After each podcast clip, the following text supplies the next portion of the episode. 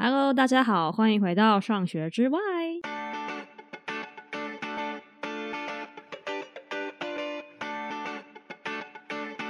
好，因为我们刚刚其实讲的东西都是言语描述，就是比较抽象的在说可能有什么差异。但我还蛮想要，就是让你可能用你教的科目，你是教英文对不对？对对对对对。可能用你教的科目去来去比较说，如果是你的课堂跟传统的教英文的课堂，到底他们会有什么不一样的地方？我是教的是应用英语，然后我先跟大家聊一下说，当初我进去这个成恩实验教育这边去实习的时候，其实他们的执行长就他们的创始创立的创机构的人，他就是跟我说，他希望我把学生真正在未来能用到的英语这一块，在这个课里面教，就是让学生可以了解。到说他们学英文到底在未来哪些地方可以用？那刚好因为我的职位是做一个国外业务嘛，所以我每天都在用英文，所以我在这一块的认知确实我觉得是可以传承给他们的啊。坦白讲，就是我觉得我自己在英文上面下的功夫，跟我自己觉得，诶，到底我自己深刻体会到英文这个对我来说是有什么意义的？那我在教学上面呢，所以当初我的设计就是说，我是以一个主题式课程来设计的。比如说一个学期有二十堂课好了，那我的第一堂课我就是用自我介绍这个主题，我教学生怎么用英文自我介绍，所以会讲到面试的自我介绍，会讲到跟同才的自我介绍，然后会讲到说你去 party 你要怎么自我介绍。对，相信鸟仔在美国应该知道那个 party 超难的。对。对，那超难，就是哦哟，What's up, bro？这样子，然后你看大家就开始那个 rap 来 rap 去的，对，也没有啦，但就是啊，反正就是我觉得文化很不一样啊。就是你要很会 social，对对，就是那个你的那个口语啊，跟你的你你幽不幽默啊，对不对？你怎么跟人不同的人互动啊？白种人啊，黑是不是那个黑人啊？大家的那个口语讲话都不太一样，对。那当然。在台湾没有这种 party 文化啦，可是你总是有碰到你的朋友，假设是 A B C 回来的啊，或者有碰到老外啊，那所以那时候就想说啊，开头我们就用这个来介绍啊，这个东西就很好玩，就是你看学生他们怎么去反应，然后第二堂课开始我们就不同的主题啊，包括说目前我为止我有第二堂课我就设计是一个以体育为主题的啊，结果学生的反应就不是很好，因为他们都不运动，对，所以我介绍 我介绍那个戴志颖为主题的啊，他们当然知道戴志颖是谁，可是他们都不打球啊，所以他们就是只是你就会觉得说啊，不同的主题对学生的吸引力是不同。然后哦，第三个后来我就用音乐哦，音乐就有一些人就很有兴趣，然后有一些人功课就很早教。然后哦，然后第四个主题我就换一个，就是往那个职涯的方向去走。所以每一个礼拜我就换一个不同的主题。那这样子的设计下面是，我觉得对应用英语这一块是。稍微我认为比较呃比较贴切一点啦，就是不会让他们觉得这么的无聊。因为、嗯、呃我在这个实验教育学校有趣的是说，在教英文的人有两个老师，又是就是九我教的是九年级，就是所谓的国三生，就是他们不是只有我这个老师在教英文，他还有另外一堂课是教正统的那个文法跟单字那些。哦、对，所以对我来说比较舒服的就是比较舒适一点，就是说那一块的东西就交给那个老师去搞，我不用烦恼他。对，那我要烦恼的。就是我觉得我要怎么样让他们去找到一个乐趣去学习英文，因为。我不知道鸟仔你自己的英文怎么学的？像我自己的话啦，其实我也是出社会到工作后，我才觉得我的英文实在不足，所以后来我其实花了一些心力，就是去考那个多益的考试。那考的过程里面，就比如说我喜欢看美剧啊，所以我就看了很多的美剧去学英文。那当然，我觉得对学生来说，我比较期望他们的是，他们能够在这样子的一个二十堂课的内容里面，不多，你只要找到两三个主题是你有兴趣的。那你有兴趣的主题，你会，你如果有自主学习的能力的话，你就会把它延伸下去，比如说像我有的学生喜欢看那个 VTuber，鸟仔，你知道什么是 VTuber 吗？哎、欸，忘记了，太新了，哦、我太老了。V VTuber 就是他们那个 virtual virtual 的 tuber，就是虚拟偶像嘛，对吧？他们很喜欢看那些日、哦、日本的那些对 VTuber。然后我就开玩笑说，我说，哎、欸，那后来我就找到国外的也有在做 VTuber，我就说，哎、欸，你们可以去搜寻一下国外的 VTuber，因为他讲的是英文嘛，就不是讲日文的嘛。那如果说你这么喜欢看 VTuber，你就找一两个来看。你每天每天看一些这种外国的 VTuber 在那边讲这些英文，诶，他绝对会进步啊，因为那都是很口语的东西。你听得懂的时候，学生的英文就他就会变得很厉害。因为包括说我自己去听，我都会习惯，就是有一些我听不懂，我需要字，我我也没有很强啊，对啊。啊，我觉得实验教育另外一个核心就是老师到底要不要很强，不一定啊。没有没有说老师一定要很强，老师的重点应该是老师自己有没有享受这个学科的乐趣。那那个乐趣他可以渲染给学生。啊，如果说老师觉得这科目是很无聊的，他就是照本宣科在那边念来念去的时候，我自己是学生，我坦白讲啊，我很难去从里面得到一个。就是觉得说啊，这科目好好玩哦，怎么这么有趣啊？是吧？我就睡着了啊，我一 上完上课我就睡着了，对啊，大概是这样子。哎、欸，我想要自己补充，我觉得真的厉害的老师还有一个能力，就是他要知道，他最好可以知道自己是怎么进步的，他知道自己，比如说那个学生到底要在什么样的情境下，他们真的可以进步。那我觉得你有 get 到这一点。对 我，谢谢我其实我英文也是一直都很烦恼。我就像我到国外，我还是觉得我英文不太好，可是我觉得是有显著进步。那我必须要说我。大家要听我学英文的心得，就是你一定要用了，你才会进步。你那边考试绝对不会进步。你你一考一考，然后你出国，你就是跟人家跟你说 How are you，你都回不了。I'm I'm fine, thank you 这样子。I'm fine, thank you，很尴尬，不要再回 I'm fine, thank you。超烂。对，大家不要下讲 I'm fine, thank you，有点丢脸。嗯、真的是台湾英文最最失败的那个国以前的国中课本。对啊，真的，对，就是真的是，因为我觉得学英文啊，就是不管你有没有。好，有可能你没兴趣，但是你有时候会死到临头，你一定要用的时候，那时候就是一个进步的时间。反而是我出体制外时候，啊，就是我离开学校体制之后，因为我要考托福，我逼不得已，或者说我念学，我我现在做学术，我就是要看那么多 paper，不然我就死定了。然后我就发现，哎，我的阅读能力，我才真的 get 到一个真正的英文阅读能力，这样子，就是你一定要使用。然后到美国的时候，哦，我真的没办法跟人家讲话，就快忧郁症了，然后勇敢的去讲。然后就哎，就进步了，听力就进步了，口说就进步了。所以我觉得其实真的是需要，我觉得主题是真的很重要啊。就是你真的要一个情境，让你去想象，让你是有一个使用英文的机会，这样子。对，尤其是说像在那个语言这一块啊，就是坦白讲，它是一个工具。就是这个工具，如果你没有办法落实在你的日常生活里面使用的话，我就跟学生讲啊，你你就跟你念的数学一样，我会问他们学生说，你们现在念这像我们刚刚聊在讲那个漏格啊什么，你这广。你怎么可能会用到啊？然后说对啊，这学学这东西到底要干嘛？我说哦，好，你就你先不要想那么多，你先学好，那不是我的功课哦。但是我就开玩笑说，我就说，我就我就觉得对对他们来说，英文真的是，如果能够越早就发现一个兴趣，像我不知道鸟仔你自己平常，我相信你在美国应该你们的资讯也都是英文啊，所以你不会像我在台湾。那我在台湾的话，我我可以分享给听众朋友，就说，他很好奇说，那你到底说你会用到英文是用到什么样的方面的？比如说，我很喜欢打壁球，我是壁球的教业余的选手，然后跟教练。那这个壁球刚好他在台湾是很冷门的，然后可是在国外算还算 OK。所以每次要搜寻资讯的时候，我就是上去 Google，我就是去打那个赛事的名称，然后都是英文的网站。那我就开始看这些，哇，这个今天谁打赢了谁啊？这种资料。然后像我很喜欢 NBA 啊，我很喜欢运动。然后有时候我也我喜欢那个 Ed Sheeran，然后我喜欢哪一个歌手。然后所以我我自己在我的日常生活里面，其实我我会英文之后啊，我增加了很多的。我不要讲这个叫国际观啦，我觉得你你也做了一集国际观的题目，对对对对，有听吗？有听吗？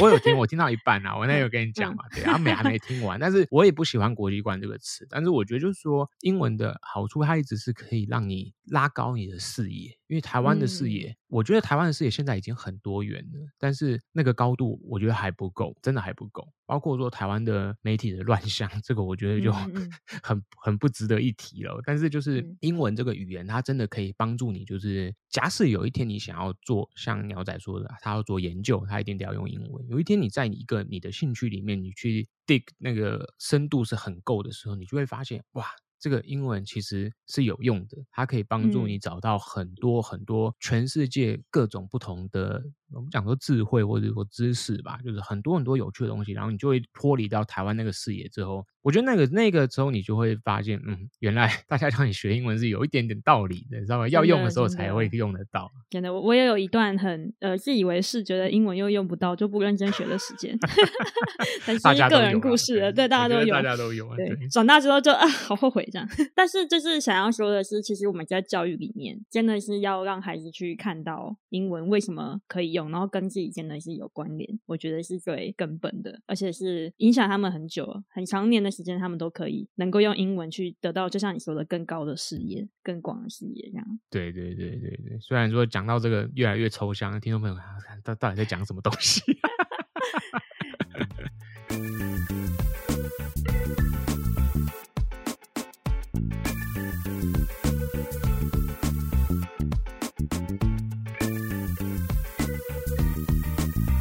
过我想问一个问题，你会考试吗？你说，你说考学生哦？对，哦，这个问题蛮好的啊。像我下礼拜其实是他们这个学校的第一次的评量测验嘛。嗯，那他们的学科就是其他国英数那些，他们是有他们是有考试的，可是他们的考试就不是用评分这种分数。他不是用传统，就是可能一百分、九十分，他就是比如说，呃，我知道的，因为我稍微问他们一下，他说通常就是老师会出个二十题的，可能就是选择题或者什么题，然后让学生去写。他写完之后，可能就是会做一个笔记，就是说，就他会给你一个一段话，就是说，哦，学习状态很好。就是我们不是用打分数的方式啊，简单的讲，就是说他们，我觉得他们我在的这个城市实验教育，他们还是做一个比较好，就是说你去考试，我不，我觉得那没有问题，考试它还是一个需要的手段，可是我们不是用分数去打击孩子的信心。就比如说你，你你你考八十分，哦，你这样不行哦，我这科的标准是九十分，这是这是最传统的学校里面，学校都会用这种方式去定位学生的好坏跟高低。可是这种这种方式我很不喜欢。就像以前你考七十分的小子小孩，你就会觉得我在社会上我就是七十分的孩子啊，对不对？我的成就就只到七十分啊，我再怎么努力，我也不会到八十分啊。可是我们要做的应该是，我们怎么去帮助这个孩子到八十分吧，而不是每一次考试我就跟他说，嗯，你就是七十分的孩子，你就是班上第十名。那这种模式，呃，它就是传统学校的的模式。当然，传统学校有它的局限啦。啊，在我回到我的课程里面，每次都不小心讲太远。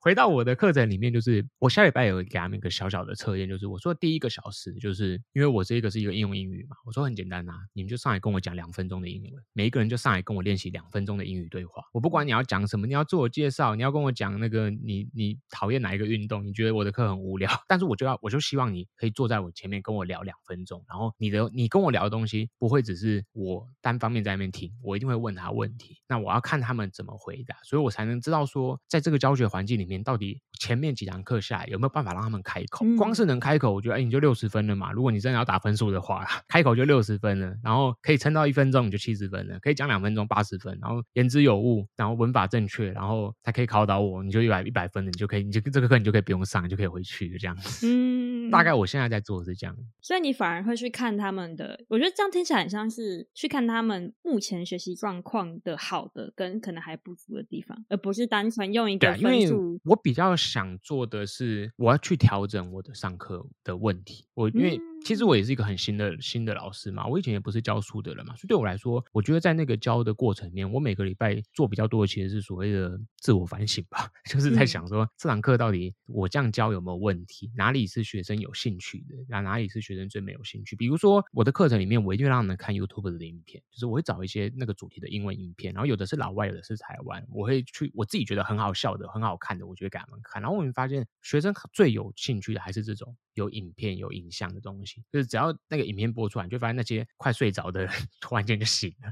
哦哦哦，有有有好玩的东西这样子。所以你怎么去找影片跟适合的影片给这些学生？当然，影片后我也发现它不能是一个一直拿来当学生学习的重点，因为它有它的局限性。然后它有一些搞笑的部分啊，有一些那那娱乐的效果。可是某一些的学习上面，你还是要跳到不同的素材。所以影片它只能是其中一个 part。所以每一个礼拜我就会一直去做一些调整。那就像你要来讲的，我的目的不是要去考他们，我的目的只是了解说，我希望在这一整个课程结束，我的唯一重点就是你有办法法对一个老外讲出自我介绍这件事情，就你有办法对一个外国人讲话。所以我最近好不容易找到一个外国的朋友，他愿意，我可以付他钱，然后他来可以上。那个两堂课的这样跟学生做绘画课，而、啊、我觉得那个就是这堂课的可能是一个，嗯、呃，你说终点嘛，也不算，就我们没有终点了，就是这堂课的一个，嗯、呃，很重要的终极点，就是我们去看说，当今天这个老外突然的来来访教室的时候，这些学生是会岔到，还是会愿意敢开口？谁敢开口，谁不敢开口？那我觉得那个是还是回到我们教英文的一个重点。你学了这么多英文，干嘛跟台湾人讲英文干嘛？对不对？大概是这样。我觉得这个听了很，就是蛮蛮。感动的是说，我觉得一个好老师真的很重要一点是，就是我们不真的不是说我们要让学生好像，我们不是说我们想要教出一个好像呃可以很亮丽的学生，但是其实。我们多评量的重点反而是希望自己可以真的让我们的课程帮帮助到学生。其实你我们我觉得你想的是反过来的，就是你一直希望说你从评量里面知道我可以在课程中再多做什么事情，然后让他们真的可以使用英文。我也是很希望每个老师都可以这样想。我觉得就算是体制内的老师好了，就算你的目标是希望小朋友把三角函数学好，那我也希望就是大家老师可以再用一些更细心的方式去了解说哦，所以我的课程可能我需要多做什么才可以让他们三角函数可以学得更好，而不是说哦，这个平量就是告诉你就是五十分就是七十分。对对啊，因为我们怎么看待孩子的学习，这个一直是一个我觉得大人的课题。就是要像你要在你你之前录的有几集里面也有提到，就是说学生的学习能力他一定有好有坏，他有快跟慢。那当我们今天去考试的时候，我们其实就是建立在一个假设是他的学习，大家的学习能力都要是一样，所以我才能用那一套标准去套在这些孩子的身上。可是回到我们实验教育前面讲的说，当我们在探索人的本质，我们在引导人的本质的时候，那个进度差异很大。比如说，我最常举一个例子，就是这个人小时候可能是十几名的一个小男生，他到了国高中，突然间变成那个班上的前五名，甚至是前三名的时候，如果你以国小阶段，他根本没有未来到到国高中的时候，你去判断他，你你可能，如果你是一个爱评分的老师，或者是说家长好，你可能就会觉得我这小孩子就是很平庸啊，就他就是会读书啊。那我干我干嘛要给他好的资源？我干嘛要好好教他呢？他就他就就是丢去学校自自己去学就好了。可是事实就不尽然嘛，对不对？就是当那个很多的例子都显示，就是男孩子在国中以后的那个学习是直线的突飞猛进嘛。在小学小学阶段以前的时候，女生胜过很多，是因为男孩子小学大部分都有过动的问题啊。这个在我的节目里面，我有做到一个书的调查，有显示很明显的，就是很多的男孩子在小学阶段，他们非常非常的难以静下来。可是当他进入那个青春期阶段之后，你会发现他会像换一个人一样，就像男孩子变声的那个声带的转变一样。当他们可以专注于某一件事情的时候，你会发现他的学习能力会开始有爆炸性的成长。所以我常常举这种例子，就是说，不只是男孩啊，你身边一定也有这样的例子啊。国小的时候他这个他也没有很厉害啊，可是。喂，他怎么考上台大啦？哇，他怎么去 Google 上班啦？对不对？所以我们在做父母的时候，或者甚至我们老师，我觉得我们都不要用那个阶段的孩子去去定位他，说你就是这样子的孩子，你你的未来就是。当我们去缩限他的时候，孩子的天花板就会被你压低。就小孩的天花板，他其实是，我、甚至在这是这是那个球赛，我们运动运动界的术语，我们常开玩笑说，一个选手的天花板有多高哦？他小孩的天花板真的是他自己决定的吧？他不应该是。老师去决定他，或是家长去决定他，所以我常常觉得我们在那个分数里面的时候，天哪！你一打分数，那天花板就出来了。然后，嗯、真的，对，那那在那个在那个系统下面的孩子啊，他很难去突破他自己。我必须要补充一下，就是我的老公鸟昂就是这样的人。他现他他到大学之后变成超级学霸，他到大一很烂，他转系之后变成超级学霸，然后后面就一路顺遂这样。你看，大家他现在养我，对。但是他国小国中是很普通，他说他国中的数学还五十几分，跟几分，就是国一的数学就差点就是就是有点到那种不能毕业要去什么之类的。对啊，对，我就是还是想要跟家长讲一下，就是。鸟安可以后面突飞猛进，我觉得有一个点，就是因为他一直觉得他其实还没认真，他没有，他他从来没有那种受挫的心理，你知道吗？他就是不会没有自信，他就一直觉得说，我就只是还没认真而已，我要认真的时候我一定很强。但我知道很多人是，他可能以前分数不好的时候，就是很多挫折，他就一直相信他不好。所以就是希望家长，如果今天听完这一段，就可以去想一下，如果你的孩子没信心，你到底是觉得他他天赋不够，还是其实你需要帮他建立的是信心，让他相信他是很好的。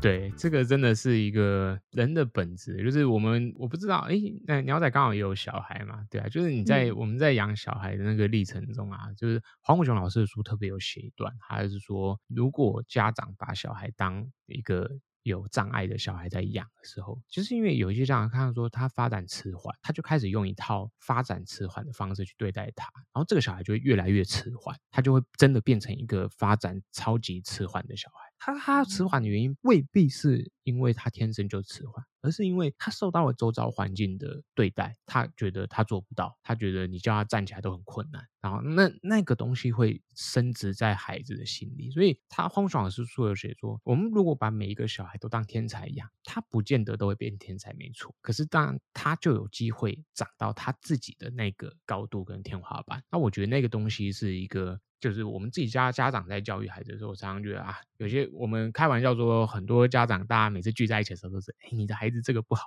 我的孩子那个不好，然后就开始那个批判大会，然后我我我我的孩子什么都不好啊，体育也不好，数学也不好，对，然后然后我们每次都开玩笑说，哎，那你怎么都没有讲一个好的？你孩子不可能没有优点嘛？对啊，比如说我我，比如说像我的小孩啊，我我我的小孩那个运动神经很发达啊，他他才一岁就可以从这个跳到那边去啊，这个也都是一种好。可是这样我们社会一直在批评那个孩子的学习什么状态不好的时候，我觉得那个孩子的信心他就慢慢慢慢他就被摧毁了。包括说我自己在这个教学场域里面，你也看到我的班上有一些是从体制学校转来，他们在体制学校已经被摧毁了，他的父母把他转到实验教育学校，因为在体制学校可能已经活得很不快乐，再活不再活下去可能就要跳楼。了干嘛的？对，那当他们被转来实验学校的时候，我讲白一点，那状态是非常差的。他已经拒学了，他根本没有自主学习，他根本不愿意再上课。对他来说，他就只是坐在这边。当然，我们把那个历程在实验教育里面，我们把它叫做疗伤或排毒。嗯，就是这个孩子需要疗伤，或者是他身上有毒毒素需要排掉。那在这个历程里面，我们只能慢慢的等待他修复啊。可是你在传统学校不是嘛？有一些人有一直拿鞭子鞭策你啊。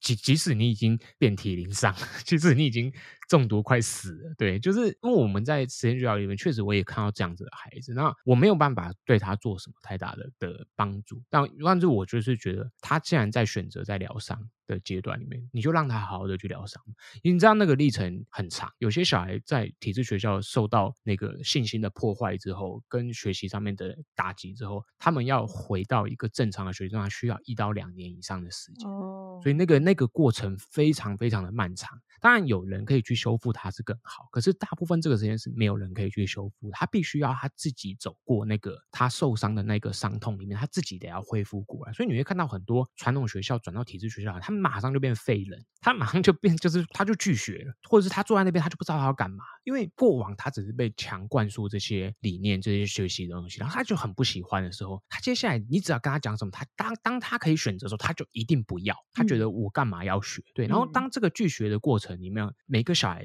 从体制转到实验就都会有这种状况，然后有些实验学校不收体制内的小孩就是这样子，因为他们觉得很麻烦，就是我要度过这个时间，然后家长还要愿意等待。这个时间非常麻烦，但是大部分不会不收，而是大部分有的家长自己会受不了。所以在这样子转换过来的时候，我我的班上就有几个同学是这样子，然后他们来课人就睡觉，就是我我也没办法怎么样，我也不会跟他说，哎，我觉得你还是要起来上英文啊，对不对？哦，我觉得啊，你你觉得你要睡觉比较重要，那你就睡觉吧，对啊。但是因为后来我了解他，当然我就有一次我就稍微去问他说，哎，你怎么会来读这边？然后他跟他的朋友就说，他们本来是在，他们一开始不愿意讲哦。就是大部分的小孩是这样，他不讲话。然后后来我就换了几种方式问他，我说：“哎，那你爸妈为什么把你送来这边？”哦，他就突然就有讲了，他就说：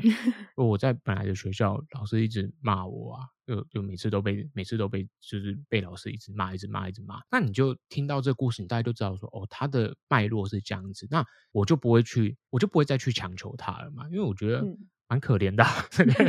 对啊，就我以前虽然也是很混，我我一直都是一个成绩在中段的人，但是我觉得那个我可以感同身受啦，大概是这样子。我觉得这样听起来之后，我觉得也是给如果有考虑要想要走实验教育的爸妈一个想法。就是说，就像你说的，其实实验教育真的不是什么有什么神秘的魔法、强大的魔力。对啊，真的。我觉得，我觉得我现在听下来，就是其实他就是在尊重每一个学生的阶段和状态，然后鼓励他们去探索自己的人生，然后鼓励他们去就是实践自己想要做的事情。所以，就是虽然我们刚刚前面也讲了很多很厉害的例子嘛，但因为其实之前你就跟我说，就像你刚刚讲的，有很多受伤的小孩子会来到实验教育这边，然后你你说我其实基数也不少，好像有三分之一 左右，对。那你你说你说你要怎么去看待这些小朋友说哦，所以哦，所以实验教育也没什么嘛。我的小孩进来之后也没有什么，好像好像更差或什么之类的。但我觉得，就像你说，你做的事情就是在尊重他们现在这个阶段，他们需要疗伤，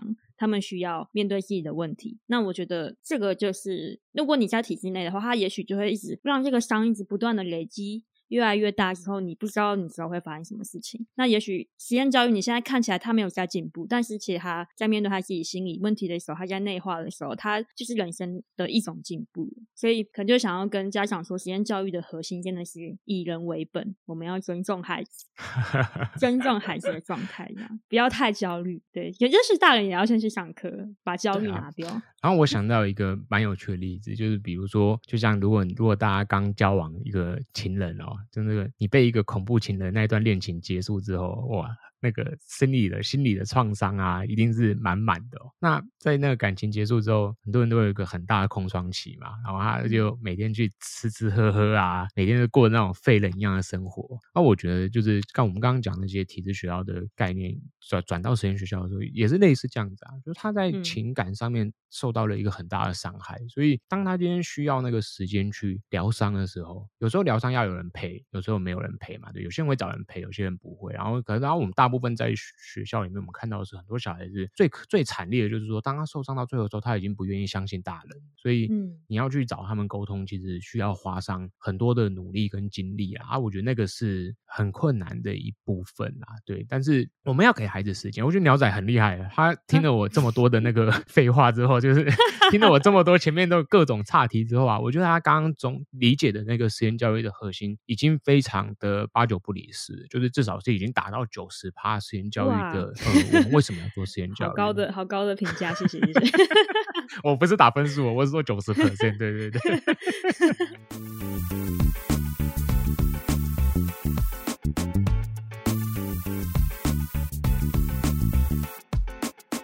啊，不过那个苗仔，我想要帮你补一下，好，我觉得你前面你有问到那个正大实验教育到底在上什么样的课程哦？我想这个东西比较具体，我还是可以。分享给听众朋友一下，也也包括说，其实也是帮我们政大职业教育去推广一下，就是说他们很努力，有一群老师很努力的在做这部分。那我这边就稍微简单讲好了，它有分成，呃，第一个叫做所谓的，也是很有趣，叫做主课共学。所谓的主课共学，就是由学生自己发起一堂课。然后有其他学生参加，那课组可以是一到三人。就、oh. 比如说像今天我跟鸟仔，假设我们都在这个学程里面好了，然后我们两个 podcast 都很厉害，对不对？然后我们就哦，我们开一个 podcast 的学习课程，其他的同学好像可以哦，啊、好像可以哦，这好这很好玩呐、啊。我们就每集我们可以录音，从介绍设备开始。然后他有规定，就是你至少要一个学分嘛，一个学分就是那个九个小时。然后他有规定，就是说，就是你整个整个学程完，你的主课共学要累积多少时数，然后每个人都一定要开一堂课。Oh. 那你可以不用自己开。你可以跟同学开，所以这是一个很好玩。这个主课的概念其实就是共学的概念。嗯，我会的东西，我跟你一起学。然后他也很鼓励，就是说你不用一定要开你自己会。比如说我跟鸟仔都是 Podcast 啊，然后那不要啊，我们两个都很重叠性嘛。啊，而且 Podcast 都是我们的专业了。我在这个主客共学的里面，我觉得最有趣是，你觉得你很会的东西，对？未必其实你很会，因为你会发现你跟同学在主课的过程中，你又看到一个新世界。比如说鸟仔假设开一个那个城市的这一块好了，对啊，你可发现说，哎，这个同学程其实也很会写城市，然后你在中间聊出一些创造有趣的程式出来，类似是这样子。所以我自己开的那个主课共学的课啊，在这个学程里面是动画学习。哦，好酷哦！对，因为我是一个超级超级动漫仔，就是所有的动画。哦对，就是大概有七成的主流动画我都看过，所以我开的一个课就是大家去看动画，然后我们课后讨论，就是那个动画里面的所有的东西，把它讨论，用生命探讨的方式来讨论，然后这很有趣哦。我们每次都讨论到超时，就是课程每次讨论课就设一个小时，大家太沉浸了哦。对对对，大家就哇，这这这讲不完讲不完，这很好玩。然后而且我们里面有一些参加课的同学是，他们其实那个也没有真的，他们看的动画很少，可是所以他们看的时候就格外有他们的想法，然后那东西会激荡，嗯、所以这个是主课。共学的部分就很好玩，然后有一些其他的伙伴开的课，像什么生命探讨啊，然后生命书写啊，然后饮食文饮食文化教育啊，然后疗心卡啊，哇，各式各样的课程，反正就是看学员的那个乐趣专业在哪里，然后大家就可以开这个课去学。那另外一个部分是比较比较传统的，叫做那个自主参访，就是说你呃你们可以学生自己一个人，或者你找你的伙伴一起，然后去实验教育的学校或者机构或者团体去参访。那这个部分其实就只是落实，就是。是说，希望你可以看到多元的样貌，包括我们刚刚讲了很多有不同的实验学校嘛，所以你可以自己去找学校。那这个就是自自主参访的部分，它是比较单纯的。然后还有一个就是所谓的生命课程，因为在实验教育里面非常的讲究，就是我们怎么去探讨生命的价值。所以在生命课程里面是有三个老师上课，然后你可以选两个修。如果你真的时间很多，你可以选三个。那这三个老师都是国内非常非常，呃，我们讲说具有一定象征性的老师哦，对。然后他们是用三种不同的方式去带所谓的生命探讨。那如果说听众朋友好奇说什么样的方式叫做生命探讨呢？像其中我们的曲智鑛曲老师，他是在特教上面的专业，所以他的生命探讨很酷，他是去爬山。你跟着一群特教的孩子，就是特殊教育的孩子，然后还有老师一起去爬一个山，就四五个小时。我明天就要去，这是我的第一堂，还蛮好玩的。对，然后所以那个过程里面，你跟孩子相处，那就是一个生命啊。就是所谓的生命探讨，到底、嗯、等下听我们好友看讲什么干话，什么生命探讨，我们知道在那边干嘛？鸡汤吗？对对对，现在现在是鸡汤时间嘛？其实这不是哦，你自己去聊你的人生生命，就你会发现有很多很有趣的。像我们坐在这边 Podcast 录，也是一种生命探讨，因为我们探讨的生命的东西面向聚焦在哪里，所以这是生命探讨课。然后像另外一个唐光华老师，他是很有趣的是，他是唐峰的爸爸，对哦。对，然后，所以他有一个很特别的儿子哦。那他在这个儿子的经历里面，他得到很多的人生的很多的启发。然后他的课就是看书，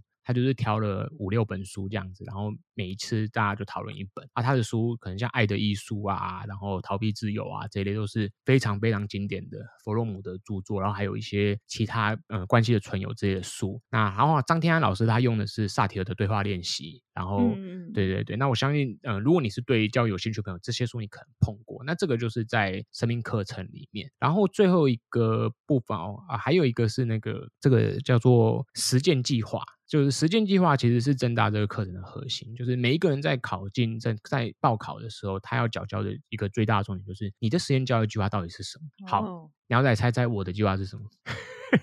好 难哦、猜得到？我可以跟你讲啊，你我的计划就在你面前。哦 Podcast 吗？对，oh. 我的计划当初就是我进来这个政大的时候，我就是拿 Podcast 当计划。可是其实那时候我 Podcast 早就已经在录了，嗯、所以我是把 Podcast 的层面拉到实验教育这一个整个领域的面向里面。所以后来在我加入这个计划之后，包括现在我们在这边录音，其实它有很大一部分确实在在加入政大之后，它扩充了我满满的视野这样子。因为我以前碰不到体制内的老师，可是在我的学伙伴里面有很多是体制内老师，所以我找他们来访问，然后就是去呈现。各种不同实验教育的样貌，所以在我对我自己来说，这个实验计划是相对是比较简单的。可是其实你说简单也不简单，我相信鸟仔也知道，我们每次约人都是一个还蛮痛苦的历程。Podcaster 不好当，对对对，现在要跟听众朋友那个一定要讲一下，拜托你们。像最近也有也有朋友找我说，他想要想要录 Podcast，我说你你再考虑一下，想一下，你要想一下，没有 没有什么很大的回馈哦，真的是，对对对，我说自己的兴趣啊，你先不 要投资设备啊，你先录个免费的两集，然后 你觉得 OK 了，你再考虑这个问题。真的真的，对对对，然后大概大家帮忙帮忙分享，多听一点，对 对，鼓励一下我们。哦，还有一个很重要的。忘了讲了，除了这个时间计划，还有最后一个是也是最困难的部分，应该说它是最挑战，叫做实习，就是你必须要去学校实习。嗯，那所以像我挑的，我有两个实习场域嘛，刚刚鸟仔都已经讲完，一个就是亲子共学的那个共学团，我在里面当助教，然后另外一个就是成人实验教育，我刚刚讲的在当老师的那那一块，所以他很落实的，就是说他希望这个师资培训出来的人，第一个你要具备共学能力，共学能力是很重要的一个实验教育的的一个核心，然后第二个就是。他希望你是具备足够多元的面向去面对教育，所以为什么要你去参访不同的学校？嗯、就包括说课程内自己也有自己参访的学校。然后第三个就是我们讲那个自主参访的部分，就是就是也是要你去看嘛。另外第四个就是那时间计划的部分，就是说他希望能够进来这个培训的人，他是真的有某一个想做的理想跟目标去做的。那每一个人的方向不一样，有些人很大，有些人很小，可是大部分都是蛮大的。比如说像我有一个朋友，他的时间计划是盖一间学校。是 超难的哦，对，但是他在实践中嘛，对啊，可是所以说你可能在人生路上你会一直往那边走，对，然后最后就是那个实习的部分也是希望说落实在你自己的教育里面，你必须要去现场。我们常常在讲说，像我在录 Podcast 这些，这个这个都是纸上谈兵嘛，但是如果我今天能够把它带到现场的时候，那个就是完全是另外一种挑战。所以大概正大的实验教育的课程总共是涵盖这几个面向。哇，真的是非常感谢小孙的，哎，那你根本就是他们。们的业务吧？根本就是实验学程的业务。对对对，我是我是销售啦，所以不小心就会用那个销售的那个简报口吻开始做那个 presentation，你知道吗？但是真的是很清楚，然后很，我觉得，我觉得这次这些课程就是都有在归到我们前面其实讲到很多内容，无论是人本，然后或是说我们怎么，你怎么样在课前面去实践，让学生可以自主学习。而且我觉得很酷的是，就是像那个课主主课练习什么之类的，或是去参观，其实我觉得他们就是一个很体验式的，他们会让你进去做，他们不是那种师培，是坐在下面听讲。对对，我帮鸟仔补充一下，为什么会有这样子的一个系统的原因很有趣，是这一些老师对不对？他们其实都是台湾最传统的，就我们我们这个学程的教授，他们都是台湾最老一派师范体系出来的老师。所以正因为他们是那个体系出来的老师，所以当他们今天回过头发现这个教育的出了问题了之后，他们回来去看他们自己过往的那一套师范体系的适配系统，他们他们认为说，远比实作远比那个理论重要，就是理论教了再多的东西，都没有把这个人放到一个现场，我们去观察他到底会怎么选择，他到底会怎么做，因为确实一定会有人是那种说一套做一套的人，比如说我们这个开玩笑说，很多家长调查说，哎，你会不会打小孩？家长说不会啊，我都很有他们好好讲啊，然后小孩马上就举手，爸爸会打我，他昨天就打我，然后啊，对对，这是很有趣的，就是说一套做一套嘛。但是当然那个例子只是一个好玩的例子啊，他说的爸爸打人只是轻轻拍他，但是未必有，就是我们确实发现说人。有些人他丢到现场的时候，那个压力跟突发状况，他是没有办法去负荷他自己的。嗯、所以在实验教育的场域里面的老师啊，他们的自我的察觉的能力是要非常非常强，不然你在实验教育这种很特殊的教学环境下面，更多的不可控因子啊，比如说像种子种子学校、种子实小，他们的有学生上课的时候，他躺在桌上睡觉上课。他躺在书桌上上课的时候，你、嗯、你如果你是老师，你会被抱走，对不对？就是类似像这样子的是，但是我们怎么去看待这些事情？嗯、所以学生可以沟通啊，对不对？你为什么不跟他讲呢？对啊，你可以跟他讲啊。所以我我在社会上，我们常常在开玩笑说，你干嘛想要打他？你为什么不能好好讲？啊，讲不听啊。然后我就开玩笑说，他是他讲不听，还是你不会讲？那你有没有也听？好像是你，对啊，好像是你不会讲哎、欸，对啊。我每次看到说，你是你觉得他讲不听？他说我讲了一次他讲不听，我说，那你不能 好好跟我讲话吗？你现在没有好好跟我讲话，对，那个人跟人的沟通是很有意思的，他有很多很多的方法跟技巧，他只是说传统社会大家可能不习惯那样子精致的沟通，所以就很粗糙的沟通方式就会造成很多的大家的冲突啊，大概是这样。所以我觉得正大这个课程它设计的很有意思，就像你要在观察的，它加入了非常多的实作，然后所以在这个在这个过程里面，我觉得行动力很重要。好，那我们今天就很谢谢小孙老师。我觉得很特别，就是我们除了去介绍实验教育是什么，然后我们有课程的案例嘛，然后有跟大家说，其实核心思想是尊重孩子本身之外，然后我觉得很酷的是，因为刚好有一个盛大的实验的教育学程，所以我们又更仔细的看到说，到底实验教育的师培是怎么进行。那因为是这样进行，所以我们对实验教育课程上面的想象就会更更加的清晰。对，所以如果对这一些内容都有兴趣的朋友，如果想要知道更深的内容，当然就是要去听打开资讯栏，点开越育，谢谢谢谢，有更多更多就是关于实验教育体系外的更多的细节，我们都可以去听。所以呢，那我们今天就谢谢小轩老师。那我们也许之后还会有其他的合作计划，也许还会访谈我，大家要去听哦。OK，一定会。好，那我们今天就先到这边，我们就谢谢小轩老师。好，大家听众朋友，感谢你的收听，要持续听鸟仔的节目哦，拜拜。耶，拜拜。